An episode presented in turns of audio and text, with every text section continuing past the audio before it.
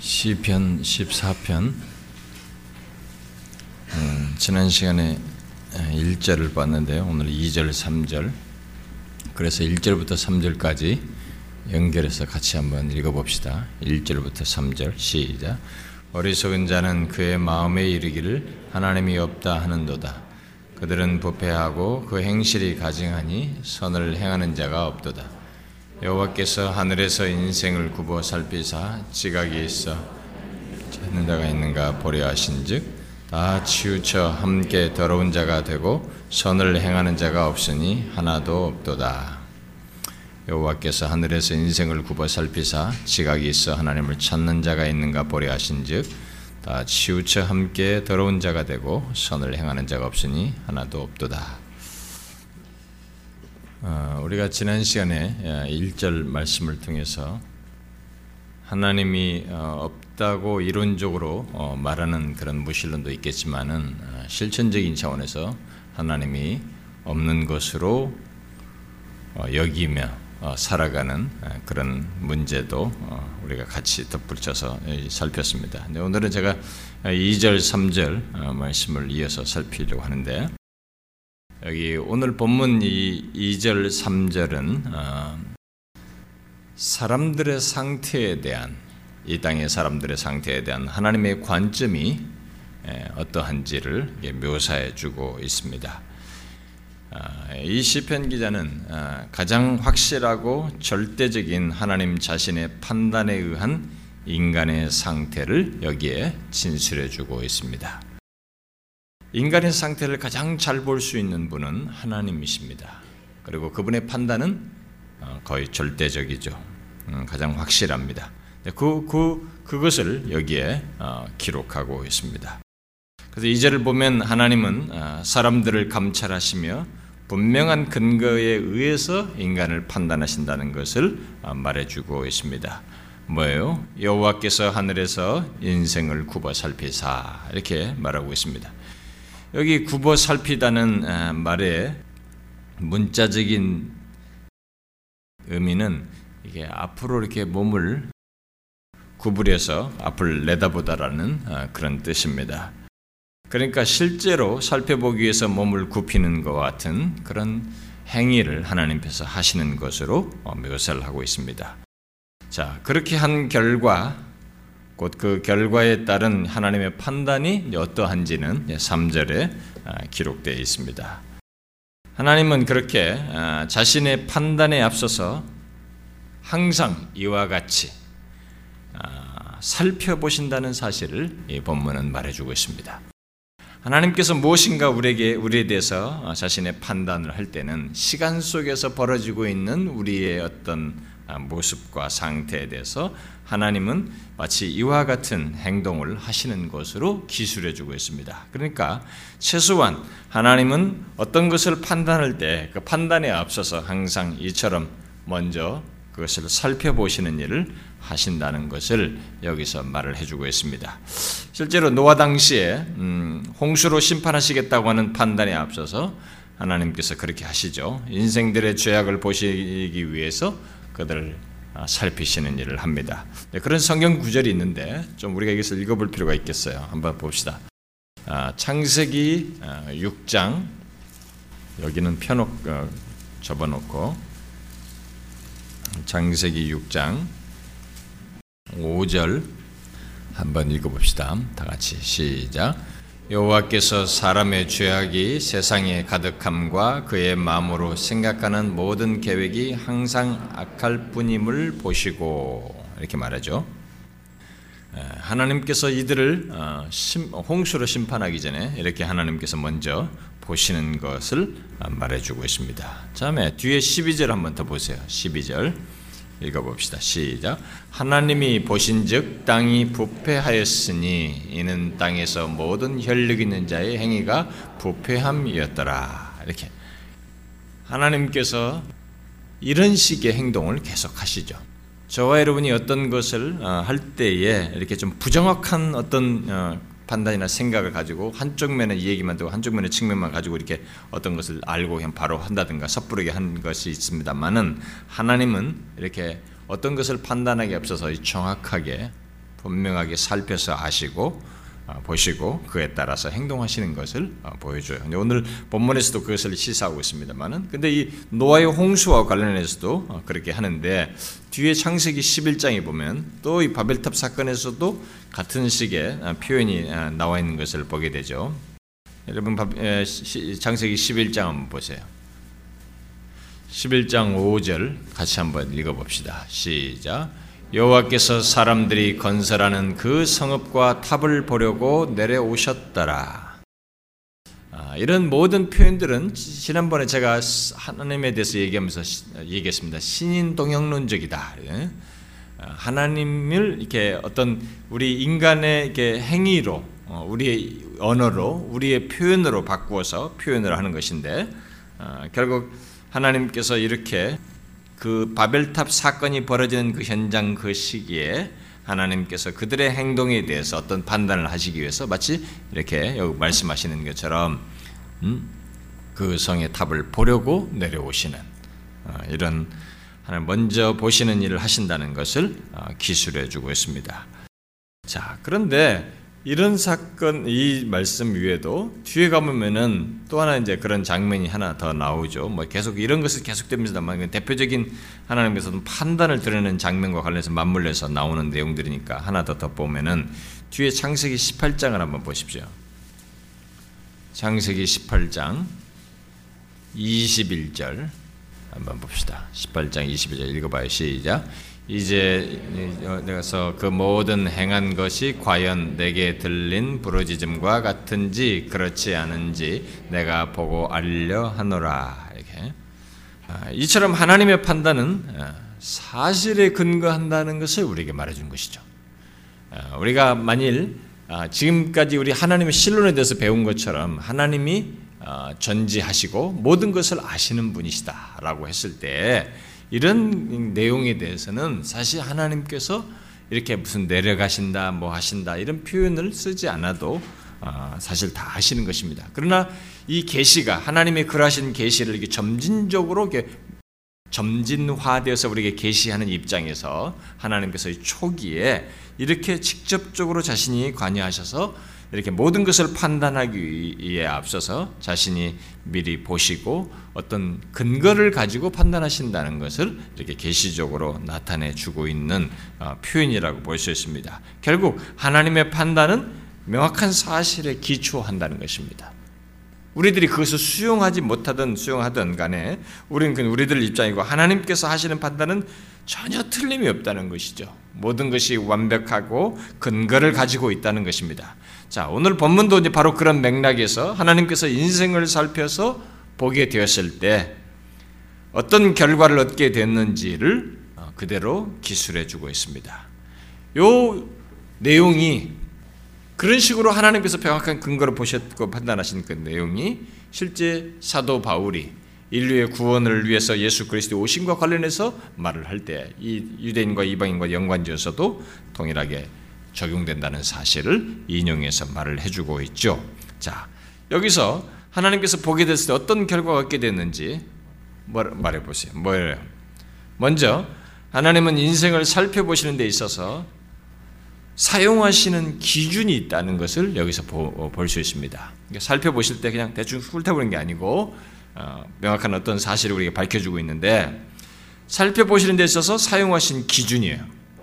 어떤 기준입니까? 어떤 판단 법칙을 두셨는지를 이 시편 기자가 여기서 어, 기술해 주고 있습니다. 자, 무엇이라고 말하고 있습니까? 음?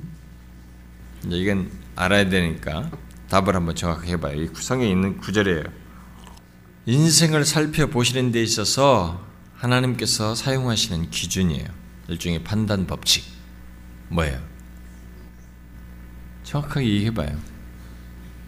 궁시렁궁시렁궁시렁 얘기하죠. 도대체 무슨 말인지 하나도 못 알아듣게 하지 말고. 음, 하나님을 제대로 아느냐, 어, 지각이 있어 그랬으니까요. 그 다음에 찾느냐라는 것을 가지고 그 기준으로 보신다. 이제 우리 교회 오래 다닌 사람들은 대답을 잘 안 하고 이제 온 지 얼마 안 되신 분들이 더 이렇게 대답을 이렇게 잘 하시고 막 그러셔요. 네? 오래 다닌 사람들은 이제 틀려서 혼날까봐 괜히 그래가지고 이게 쫑고 먹을까봐 이제 경계심이 강해서 그러나 지난번에 우리 금요 시간에 그랬잖아요. 그 틀려도 괜찮으니까 그러면서 좀 배워야 된다고 그랬잖아요. 자, 일단 여기서 하나님의 말씀에 근거해서 보면은 지각이 있어 하나님을 찾는 자가 있는가를 보셨다고 말하고 있습니다. 예? 그러니까 하나님께서 인생을 판단하시는 가장 근본적인 기준은 지각이 있어라고 그랬으니까 이것은 이제 결국 분별력을 가지고예요. 어? 분별력을 가지고 하나님을 찾는 자가 있는지의 여부입니다. 인생을 보시는 데 있어서 하나님이 가장 중요한 기준은 이들이 지금 번성기를 가지고 있느냐, 이들이 뭐 어떤 걸 성취했느냐, 이뤄냈느냐, 과학의 발전을 했느냐, 자신들이 무엇을 이루느냐, 이런 건 아니에요. 음? 가장 중요한 근본적인 기준은 분별력을 가지고 하나님을 찾는 자가 있는가의 여부입니다. 여기 지각이 있어라는 이 말은 분별하는이라는 어, 의미예요. 음?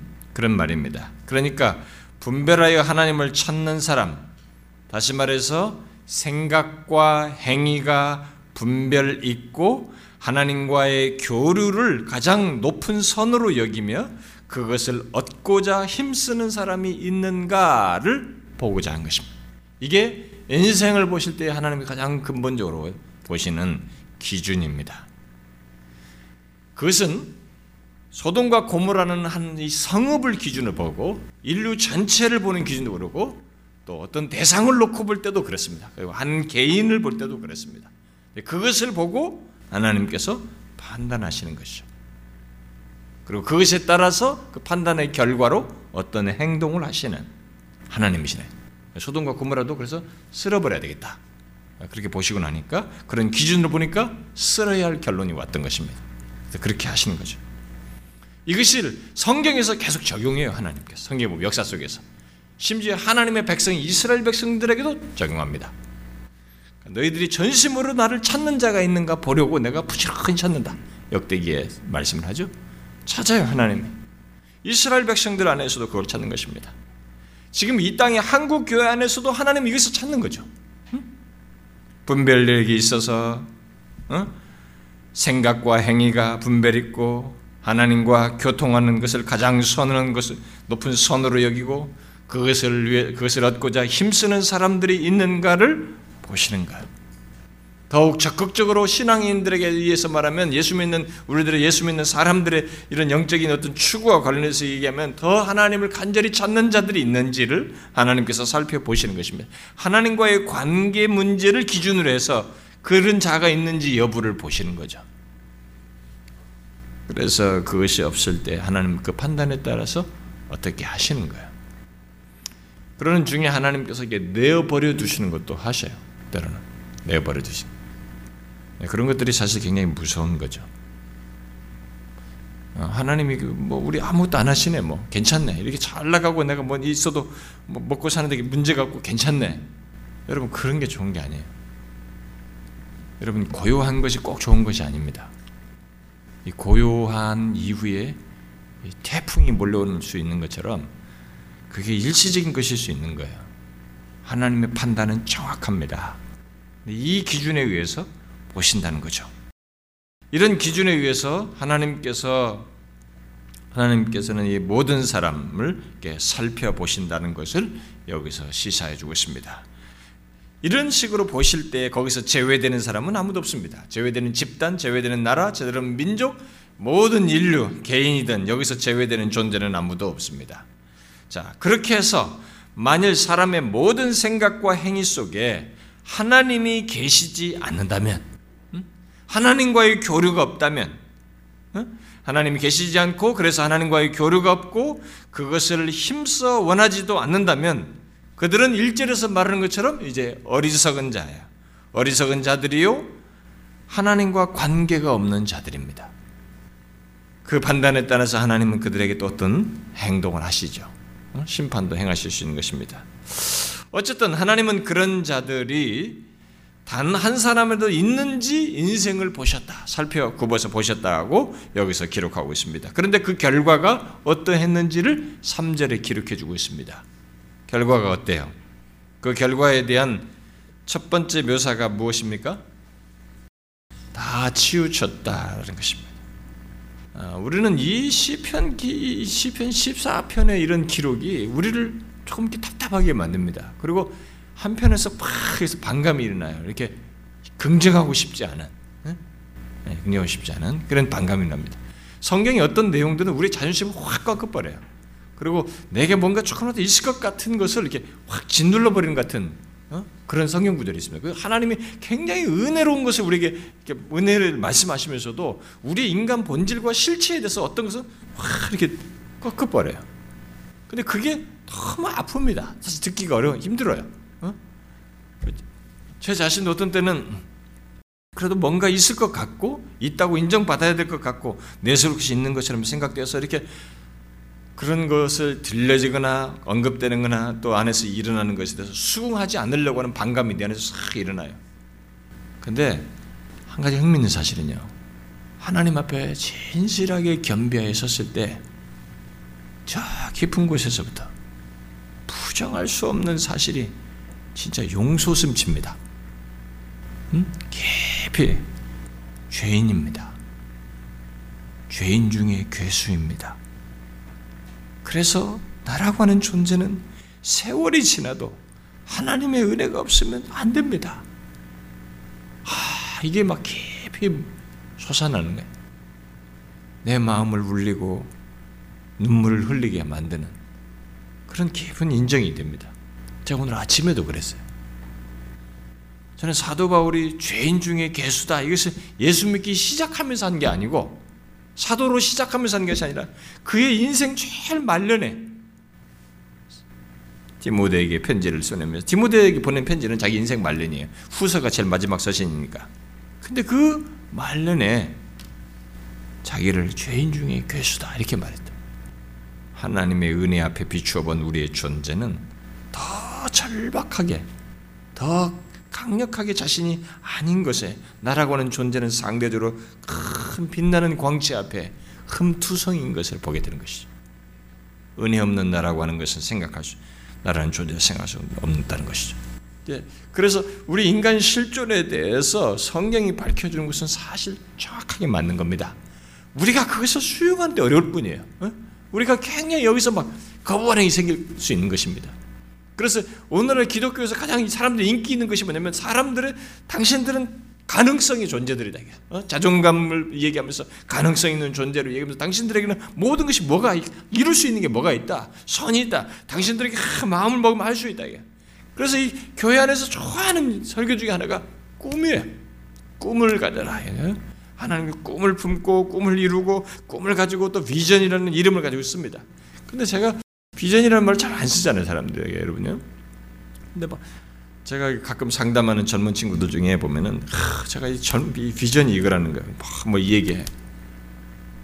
우리나라가 이게 한동안 이게 유행해잖아요. 젊은 젊은 젊은 청년들 이렇게 막 집회 선도하는 사람들 대중적 메시지가 비전이라는 단어 앞에서 사람들을 확 밑, 젊은이들을 뭔가 동기부여할 수 있는 제일 좋은 단어가 꿈과 비전이란 말이에요.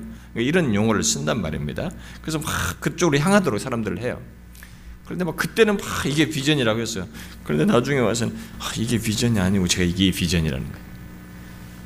그, 도대체 그런 비전이 다 어디서 나오냐 이게 일종의 기호예요. 제가 볼 때는 많은 사람들이 우리가 Boys be ambitious라는 말을 어렸을 때 많이 들었잖아요. 꿈과 야망이지. 그걸 자기가 하고 싶은 기호적인 것을 신앙과 하나님과 막 연결시켜 이번에 이것을 내 비전으로 하고 있어. 네가 하고 싶은 것이지. 진실로 신자에게 있어서 하나님 백성들에게 있어서의 소위 비전이나 무슨 꿈이라고 할 만한 이런 것이 있다면은 사실 하나님에 의해서 허락된 무엇일 거예요. 하나님이 갖게 하시고 주신 무엇일 것입니다. 자기가 인위적으로 기호적으로 가진 것이 아니라 하나님이 갖게 하신 것이. 근데 그 갖게 하신 것의 내용 속에 근, 근본적인 핵이 하나 있을 거예요. 제가 볼 때. 그것은 그리스도의 십자가 앞에서 자기 자신의 존재를 절감하고 하나님의 은혜를 발견하는 것 안에서 갖게 되는 무엇일 겁니다. 그런 것이 아니면 그것은 다 허망한 비전이에요. 자기의 주관적인 야망입니다. 이 선교 단체들은 그거 팔아먹어요. 꿈 비전. 그거 팔아먹을 사람들을 하는 겁니다.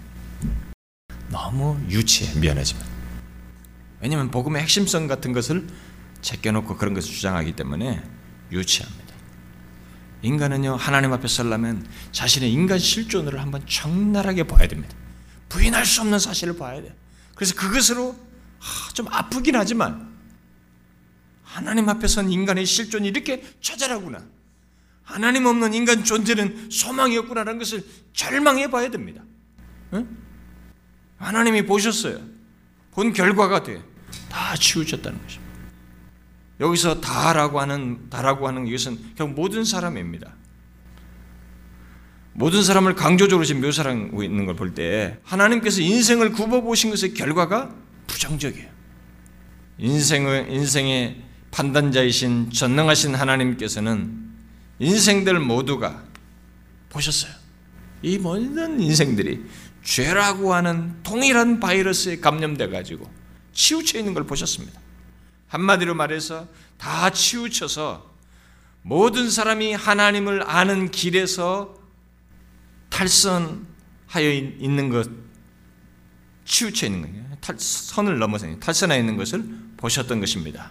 그 치우침은 죄 감염으로 하나님을 찾는 마음조차도 없든지 또 하나님과 다른 것을 겸하여 찾는 치우침을 가지고 있든지 아니면 하나님보다 먼저 세상을 찾든지 그것도 아니면 하나님을 찾는다고 하지만 열심도 없이 자기 중심적으로 찾거나 또는 찾다가 멈추고 마는 이런 치우침인 것을 본 것입니다.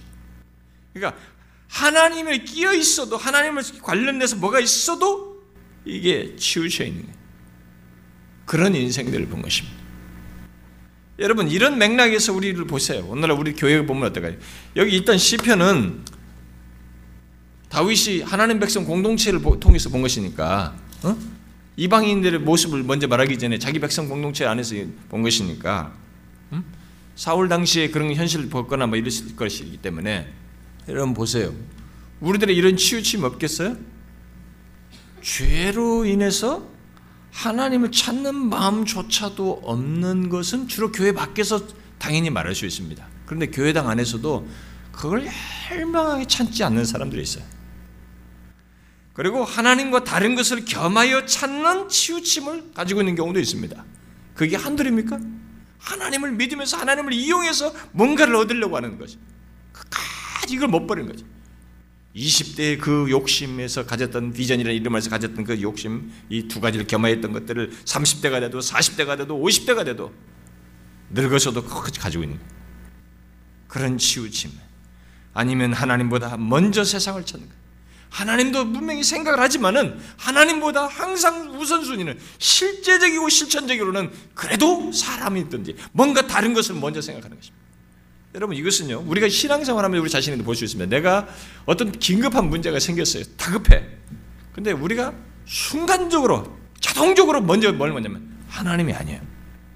딱 다른 것도 빨리 당장 도움이 될 만한 사람, 문제 해결 이쪽으로 우리가 먼저 가는 것이 습관이 되어 있어요. 자기의 존재 하나님이 하나님으로 여기지 하나님이 하나님으로 여기지 않는다는 것은 하나님의 절대적인 존재. 내가 이 세상에서 찾고 구하고자 하는 모든 것보다도 비교할 수 없을 만큼 절대적인 하나님, 이 모든 것의 창조자의 주권자이신 하나님이라는 가치와 존재가 내게 여전히 드러나지 않는다는 것이. 그래서 하나님이 자연스럽게 세컨드가 되는 거야. 먼저 이거보다. 급해봐요. 당장 전화기를 들고 뭘 찾든 사람부터 찾는 치우침. 여러분 이것은요 우리를 한번 테스트해 볼 수 있는 좋은 찬스입니다. 참 우리가 하나님 잘 안 찾습니다. 두 번째 겁니다. 하나님이 두 번째로 부끄럽게도 저 자신에게도 그런 모습이 있었던 것을 통감해 본 적이 있는데 그런 것도 아니면 하나님을 찾는다고 하지만 열심히 없어요. 자기중심적으로 참, 찾는 것이지. 이게 교회 공동체 안에, 하나님 백성 공동체 안에 아마 많은 다수일지도 있어요. 하나님을 찾, 찾는다고 하지만 자기 중심적으로 찾는. 아까 어떤 분이 저한테 그러더군요. 자기 부모님이 여기 서울 외곽에 있는데 우리 교회 왔으면 좋겠다고 생각을 했다고 하는 것 같아요. 근데 부모님들이 이제 연세가 교회 중직자들이시고 부부가 또 연세가 제법 드셨고 두 분 다 다 교회 중직자들이시고. 그러니 뭐 제가 이 나이에 늙은 나이에 뭐 어디 가서 또 새롭게 뭘 하겠느냐. 그냥 여기서. 그러니까 이제 그 따님이 생각하죠. 그러니까 남은 여생이 얼마 되지 않았기 때문에 오히려 더 좀 바르게 신앙생활을 하거나 진리 안에서 신앙생활 해야 되지 않겠느냐. 이렇게 말을 했다는 거예요. 뭐 정상적인 신앙생활이면 거기서 그냥 은혜를 받고 하는 것이면은 별 문제가 없을 겁니다. 뭐 그, 그 굳이 뭘 옮겨서 할 것도 뭐 있어요. 그냥 거기서 하나님을 이렇게 찾고 진실하게 찾고 하나님과 교제하고 있으면 뭐가 문제가 있겠어요. 그냥 그렇게 하는 게 있는 게 더 낫죠. 근데 제가 이제 그 얘기 듣다가 이런 얘기를 했어요. 우리가 세월이 지나면 지날수록 신앙생활하면 세월이 지나면 지날수록 우리 안에 이렇게 하나님을 향한 뭔가 기대가 항상 있는 거예요. 아, 예배를 나와도 말씀을 통해서든지 그 신앙이 자기에서 꿈틀대 가지고 자꾸 사모하는 거지. 뭔가 이렇게 계속 내 안에 주님을 향한 나이가 먹어가는데도 사모함도 있고 기도하면서도 하나님께 더 나아가는 이런 것이 있고 뭔가 그런 것이 세월이 지나면서 동기부여가 말씀을 통해서 계속 신앙생활하는 여정 속에 아무리 나이가 먹어도 계속 있는 거예요. 이것이 있으면 나는 옮길 이유가 없다는 거예요. 네? 그거 있으면 되는 거예요. 그러나 만약 세월이 지나도 이런 것은 하나도 없고 그냥 막 매너리즘에 빠져가지고 그런 것 없이 그냥 세월에 쭉 오늘 내려서 그냥 여기서 어차피 교회를 다니고 있으니까 이러다가 오랜 다녔던 곳이니까 여기서 그냥 마무리하지. 뭐 이렇게 하면서 신앙생활이 있다면 그건 좀 성격이 다를 수 있습니다. 하나님을 찾, 찾지만은 이 찾는다고 했을 때 하나님 찾는다고 할 때 거기에는 하나님을 찾는 자에게 있는 실제 무엇을 가지고 있어야죠. 하나님 중심적으로 찾는 가운데서 있는 그 체험이 있단 말이에요. 네? 이것이 있어야 되는 거예요. 여러분들이 우리 교회에서 신앙생활 하면서도 그걸 생각해 보셔야 됩니다. 만일 제가 로준스 목사 말대로 정상적인 목회자라면 로준스 목사가 말한 영국 영국 교회를 향해서 목사들 향해서 외친 것 중에 하나 뭐야? 정말 누가 응? 목회자는 정말 제대로 된 목회자라면 그리고 자신도 그런 목회자의 밑에만 있을 수만 있다면 자기는 그래서 여한이 없다고 했는데 누군가가 말씀을 전해서 자기를 하나님께로 다 나아가기만 한다면 그 목회자는 좋은 목회자라는 거예요. 어? 자기도 그런 목회자가 있다면 자기는 그런 목회자 밑에서 있는 것을 좋게 여길 것이라고 말했어요. 자, 여러분들이 여기서 신앙생활 하면서 하나님께로 나아가게 하는 것이 없다. 세월이 지나도 하나님께로 나아가는 것이 없다. 그럼 제가 분명히 문제가 있는 사람이 그러면은 저는 목회를 그만둬야죠, 사실. 그런데 만일 우리 중에 다수는 그런 것이 있어요. 그런데 자기에게는 그게 없어. 세월이 지나도 신앙생활하면서 하나님 말씀을 통해서 자신들에게 하나님께로 나아가게 하지 못한다면 그건 문제가 있어요. 그런 세월을 보내는 것이 아닙니다. 그게 치우침이에요. 그 사람은 뭔가 치우쳐 있는 것이죠. 응? 찾는 마음조차도 없거나 하나님과 다른 것을 겸하여 찾는 치우침을 가지고 있거나 하나님은 아니면 하나님보다 먼저 세상을 찾거나 다른 것을 먼저 찾거나 찾는다고 해봤자 자기 중심적으로 찾거나 뭐 그런 수준에 있으니까 하나님께로 향하여 나가는 이게 안 되는 거지. 세월이 지나면서 그러면 안 되는 것입니다, 여러분. 그러면 좋습니다. 다수가 그런데 자기에게는 그런 일이 벌어지지 않는다. 그럼 그 사람 다른 데 가면 그게 될 것 같아요? 거의 안 되는 것이 정상이에요. 안 되어야 하는 것이 맞아요, 또. 왜냐하면 기독교 신앙은 이런 기호적이고 요행성에 의해서 변화가 오는 것이 아니거든요. 여기서나 저기서나 진리는 동일한 것이라면 그 진리 안에서 일어나는 양태는 똑같아야 되는 거예요. 같은 성령이기 때문에 똑같아야 되는 것입니다. 근데 왜 여기는 안 되는 저기는 되냐? 그것은 분위기 때문이에요? 사람과 관계 때문입니까? 기호적인 것이 맞아서 떨어진 것입니까? 아니에요. 그 사람은 치우침 아래 신앙생활하는 것이죠. 우리는 못 보는 것은 하나님이 보셨어요, 정확하게. 치우쳐 있어요, 여기 다. 아, 다 치우치 그런 식으로. 저는 우리의 현실을 우리가 못 보니까. 근데 하나님이 조국 교회를 다 보신다면 어떨까요? 우리 공동체를 보신다면 어떨까요? 하나님 우리 안에 있는 치우침을 보시겠죠. 혹시 여러분에게는 우리에게는 그런 게 없을까요? 이런 치우침이 없을까요? 우리는 생각해 볼 일입니다. 그 다음 본문은 다 치우쳤음을 말씀하신과 동시에 또 뭐예요? 보신 결과로서 또 말한 것이 뭡니까? 함께 더러운 자가 되었다라고 말하고 있습니다. 어, 성경은 여기서 다 곧 모든 사람이라고 말을 하고 나서 또 그들이 모두 함께 더러운 자가 되었다고 말을 하고 또 뒤에 가서는 하나도 없다라는 말을 어, 함으로써 세상의 부패가 만연해 있다는 것을 반복적으로 강조해 주고 있습니다. 바로 이것이 하나님께서 인생을 보신 것의 결과입니다.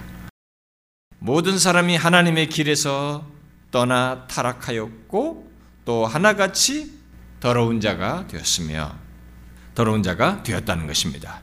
여기 더러운 자가 되었다는 말은 그 어근을 가지고 설명하자면 우유가 상했음을 나타내는 말이에요. 우유가 상한 것이죠. 그 우유가 상했음을 말하는 말에서 나온 것입니다. 여러분 상한 우유 먹어 보셨어요? 조금 적당히 조금 상한 거 그 말고 먹는데 퍽 상, 상한 거 그냥 상한 거 혹시 먹어본 적 있습니까? 어, 먹어봤어요? 그때 어땠어요? 여러분 상한 우유 먹으면 얼마 후에 토합니다 거의. 그리고 배가 정말 아프죠. 몇 분도 안 돼서 구토해요. 이상한 반응을 보이게 보입니다. 거의 보편적이에요. 아주 이 여기 장기가 뭐 아주 그냥 그 특별하게 강력해가지고 그 우유에서 치즈로 가는 과정을 이 위에서 다 소화할 정도이면 어 뭐 그게 아무런 문제가 되지 않을 수도 있겠죠. 응? 여기서 아예 요구르트를 다 만들거나 뭐 이런 정도면 어, 그 정도 문제가 아닌 사람이 있을지 모르지만 이미 상한 것 자체를 먹었을 때는 그런 현상이 생기죠. 그게 뭐예요? 지금 그 얘기하는 거예요. 우리의 인생의 상태가 그처럼 부패하고 상해 있다는 거죠. 골마 있다는 거죠. 그런 골목 있는 것처럼 상한 것처럼 도덕적으로 타락해 있다는 것입니다. 그뿐만이 아닙니다. 하나님이 기뻐하시는 선을 행하는 것을 더욱 더 인생들에게서 볼 수 없다는 것을 말하고 있습니다. 여기에 선을 행하는 자가 없으니 하나도 없도다. 여기 하나도 없다는 것도 하나님의 판단입니다. 이 시편 기자는 아, 이방인은 말할 것도 없고 자기 백성인 이스라엘에게 이 같은 말씀이 적용된다는 것을 밝히고 있어요. 지금 당시에. 그래서 나중에 바울이 여기 1절부터 3절을 로마서에서 인용하면서 이방인이든 유대인이든 음? 사람들을 보편적으로 사람들이 보편적으로 부패했다는 것을 강조하게 되죠. 이 말씀을 가지고 보편적으로 이방인은 유대인 모든 사람들이 부패하게 된 것을 강조하게 됩니다. 자, 우리는 오늘 본문을 통해서 하나님께서 인생을 보시고 난 후 내리신 이 결론을 깊이 인정해야 됩니다. 요거 인정하는 게 어려워져. 그래서 제가 지금까지 로마서를 미루고 있습니다만은 어? 누가 저보 언제 로마서 합니까? 저한테 묻고 그런데 진짜 제가 로마서 하고 싶습니다. 어? 미루고 요한복음과 로마서를 미루고 있는데 제가 이 주일 낮 예배 시간에 꼭 하고 싶어요. 왜냐하면 더 많은 사람들이 그 중요한 말씀들을 좀 복음적인 내용을 들었으면 좋겠다는 게 제 소원이기 때문에 그런데 그것이 어떻게 변화가 주어질지는 모르겠습니다. 왜냐하면 시간상으로 놓고 보면 제 인생 안에 여기 이게 실론부터 이렇게 해가지고 그 다음에 인간론, 기독론 이렇게 하고 쭉 나가려면 이게 저기 종말론까지 막 성령 성령 할 때는 성령에서 구원의 서정을 다 얘기한다면 제가 구원 서정을 아주 디테일하게 하려고 그래요. 어, 선택에서부터 선택도 뭐, 뭐 열대 번이든 이십 번 이렇게 할 수도 있을 것이고 그 다음에 부르심도 몇번 해야 되고 거듭남도 몇, 어, 십몇 번씩 할 수도 있고 이렇게 쭉쭉 해나갈 생각을 하고 있기 때문에 장기적으로 그렇게 하게 되면 제가 이 정말로까지 가면 이미 우리 교회를 떠날 때쯤이 오지 않을까 이런 생각이 돼. 그 다음에 사실은 이걸 할 수 있을까라고 생각을 하는데 음, 로마서가 근데 로마서가 이게 로이존스가 몇 년 동안 했어요. 엄청난 오랜 세월 동안 했지 않습니까? 그, 그 사람이 14장 몇 장 하고 병원에 입원했다가 또 이렇게 해서 더 이상 목회를 못 하게 됐죠. 어, 그러고 나서 이제 내가 사역을 그만하게 됐는데 설교 사역을 그러니까 이 디테일하게 하자면은 굉장히 깊이 할 수 있습니다. 언제 할 수? 그래서 그걸 못할 거라면 이것을 혹시 금요일로 이 구약의 이런 끝 부분을 다 가고 난다면 이어서 할까라는 생각도 한편에서 듭니다. 그러면 그게 너무 아까워요, 솔직히 말해서. 어? 그 귀한 말씀을 어? 저는 이미 앞부분을 5장까지 호주에서 했기 때문에 뭐 제가 회중만 다르지 저희 개인 입장에서는 했단 말이에요. 1년 반 동안 앞부분을. 그러니까 뭐 어떻게 될 수 있을지 모르지만 진짜 하고 싶습니다. 그런데 로마서를 할 때 우리가 로마서를 1장부터 시작하면 진짜 아픈 기간이에요. 그 1장 18절부터 3장 20절까지 지나 20절까지 지나갈 때 여기 너무 아픕니다. 모든 인간의 타락을 이렇게 성경이 적나라하게 말해버려. 와 이렇게 말할 수 있을까? 하나님 앞에서 인간 실존들이 여기서 뛰고 나고 뭐 문명을 이루고 로마가 당시 세계를 제패하고 막 굉장한 권세를 쥐고 막 온 세계 로마를 중심으로 도로를 다 뚫고 통일시키는 법을 만들고 막 굉장히 문명으로는 발달했는데 하나님 판단은 막 예리합니다. 어? 18절부터 3장 20절까지 그들에 대한 하나님의 판단은 너무 무서워요. 이렇게 인간 실존에도 처절합니다. 그거 인정하는 게 정말 어려워요. 우리는 먹고 살 것이 괜찮고 문명이 발달하고 그러니까 우리가 옛날에 뭐 옛날 70년, 60년대로 그때는 말이에요. 우리가 못 사는 거 우리가 우습게 하잖아요. 제3세기에서 온 사람들을 갖다가 우리가 막 하수인 취급하잖아요, 여러분. 어? 그러니까 막못 사는 왔다고 그러고 그 사람들 무시하고 막 그러지 않습니까? 그 머리 그런 이 판단 기준이 다 어디고 뭡니까? 우리 조금 잘 살게 됐다는 거 가지고 지금 하는 겁니다. 어? 그러니까 아주 못된 거죠, 우리가. 우리가 60년대, 70년대 필리핀보다도 필리핀이 우리 우습게 알았잖아요. 네? 박정희 대통령이 가서 막 그 거기서 찐밥 먹고 왔잖아요. 어? 제대로 대접 못 받고 말이죠. 그 정도로 우리가 그런 과거가 있단 말이에요. 근데 이제 와서 막 필리핀 그 사람들 아내를 맞이해 가지고 폭행하고 막 이런 아주 못된 짓을 우리가 한단 말이에요. 그리고 그 아시안 이런 사람들은 막 아주 우습게 알았다 우리가.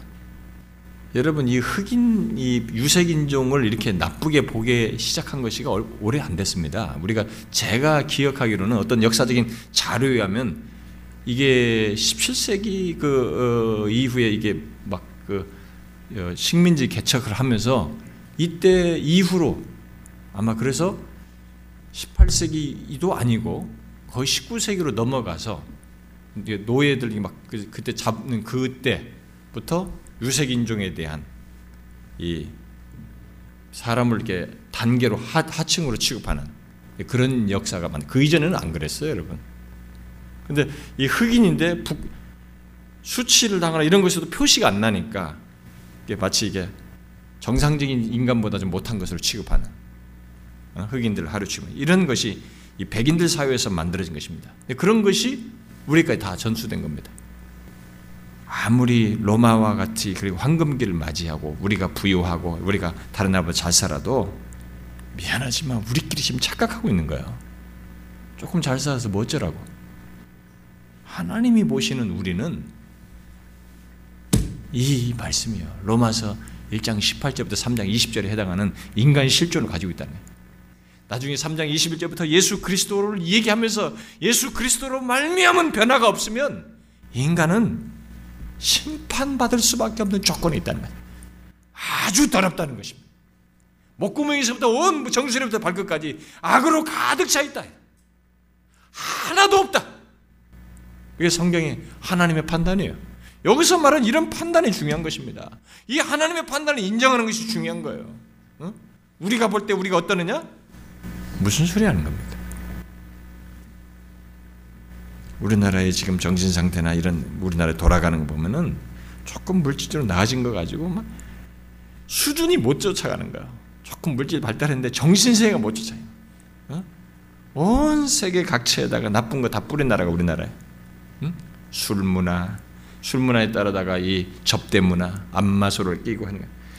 한국 사람만 이 공동체에만 한인 사회만 있으면 그게 다 들어가가지고 그 사회 속에서 사회적인 문제가 되는 이런 나쁜 짓을 우리가 많이 하는 본성 자체를 그대로 드러내는. 근데 우리는 자각하는 거예요. 먹고 살만 하니까 괜찮다고. 괜찮기는 뭐가 괜찮아요. 더럽기 그지 없어요. 여기 말한 것처럼 우리는 이런 말씀에 오늘 2제부터 3절에 말한 이런 내용이 그 하나님의 판단인데 이것을 우리가 깊이 인정해야 됩니다. 이런 것을 인정하지 않는 인생은 여러분 보편적으로 구원의 필요를 못 느끼기 때문에 그래서 하나님을 찾지 않기 때문에 구원에서 멀어질 수밖에 없어요. 그래서 그런 사람들은 구원을 못 받게 되어 있습니다. 멸망의 상태로 나가게 되는 것입니다. 그래서 구원받는 사람의 공통점은 뭐냐? 하나님 앞에서 인간의 실존을 보는 거예요. 이것을 봐야 하나님이 보입니다. 그분의 은혜가 보입니다. 십자가가 얼마나 엄청난 것인지 보이게 되는 거예요. 그래서 예수 믿기 시작했으면서도 불구하고 자기가 자기 인간의 실존이 하나님 앞에서 인간의 실존이 어떤 자인지 여기서 말한 것처럼 진짜 치우쳐 있고 소망 없는 자인 것을 못 봤다. 그래서 회개의 마음도 일어나지 않았었다. 그 사람은 넌 크리스찬일 거예요. 분명합니다. 그럴 리가 없어요. 구원을 얻은 백성이라 할지라도 우리의 본성의 타락을 인정하고 하나님의 은혜가 아니면 그리고 현재도 하나님의 은혜가 내게 베풀어지지 않으면 아무것도 아닌 것을 기억하고 그 하나님의 은혜를 구하는 것이 정상인 것이죠. 그 사람이 제대로 된 사람이죠. 이 같은 하나님의 판단 때문에 모든 인생은 예외 없이 그래서 여기 지금 오늘 하나님의 이런 판단 때문에 그 존재하는 인간은 예외 없이 다시 출생해야 되는 거야. 거듭나야 되는 것입니다. 거듭나지 않으면 소망이 없는 것이죠. 그런 조건 아래서의 어떤 선하다고 하는 나름대로 무엇을 추구해내는 것은 소용없어요. 아무리 최선의 탁월함을 가지고 자기를 수련해내도 거기서 만들어내는 것은 소용없습니다. 치우쳐 있어요. 그래서 교회 안에 이 기독교의 그 잔뼈를 확 굵어가지고 모양새를 잘 가지고 이렇게 여전히 세월이 지나도 하나님의 은혜 앞에서의 진실함과 꺾임이 없는 사람들은 바로 이게 안 된 거예요. 거의 그럴 것입니다. 인간 실존을 이해하지 못하고 자신이 거듭나지 않았기 때문에 그리스도의 십자가 안에서의 은혜를 알지 못하기 때문에 그게 항상 살아있는 거지. 이런 상태에서 살아날 길은 거듭남밖에 없습니다. 오늘 본문에서 한 가지 우리가 더 추가적으로 기억해야 할 말씀이 말씀은 분별을 갖지 못한 자는 그의 삶이 당연히 부패하고 더러운 쪽으로 흘러간다는 것입니다. 이 말씀 속에 그걸 시사하고 있습니다. 그러니까 분별을 갖지 못한 자는 지각이 있어서 하나님을 찾는 것이죠. 그러니까 분별을 갖지 못한 자는 그의 삶이 자연스럽게 부패하고 더러운 쪽으로 흘러간다. 더러울 수밖에 없다는 것입니다. 이것은 오늘날 우리의 현실에 적용해서 쉽게 말하면은 우리의 생각에 분별이 없고 또 우리의 생각이 경건치 못할 때 거기에 당연히 뒤따르는 것은 경건치 못한 삶이라는 것입니다. 음? 그래서 하나님의 말씀, 거룩한 말씀으로 거듭나야 할 뿐만 아니라 거듭난 자 이후의 삶에서도 하나님의 거룩한 말씀으로 우리의 생각과 행위가 이것이 분별을 가진 자의 상태를 가지고 있어야 경건치 못한 삶에 미끄러지지 않을 수 있어요. 우리의 생각이 분별이 없고 우리의 생각이 경건치 못하면 자연스럽게 경건치 못한 대로 나아가는 것입니다. 이것은 거듭난 사람에도 똑같아요. 그래서 여러분은 아십니, 아실 거예요. 여러분들이 신앙생활하면서 하나님의 말씀을 통해서 여러분들의 생각에 가치관에 여러분들의 모든 판단에 경건케 하는 음? 이런 모든 것에 말씀으로 이렇게 여러분들에게 채워져 있을 때는 여러분들은 자신도 모르게 경건한 삶으로 나아가고 있는 것을 보게 될 것입니다. 근데 그것이 없으면 외형상으로는 도덕적으로는 비슷할 수 있어요. 그런데 겉으로 보기에 그렇고 하나님과의 관계 속에서 그 사람은 경건한 삶을 못 갖게 돼 있어요. 그래서 내가 왜 이렇게 영적으로 메말라 있지? 하나님에 대한 예민함이 없지? 왜 주님을 향해서 이런 소원도 없지? 그건 자연스러운 것입니다.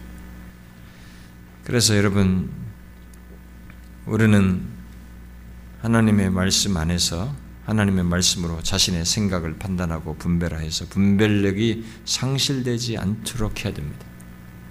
지각이 있어야 된다. 분별력이 있는 것입니다. 그 분별은 하나님의 말씀을 통한 것이에요. 음? 제가 오늘 오전에도 그랬잖아요.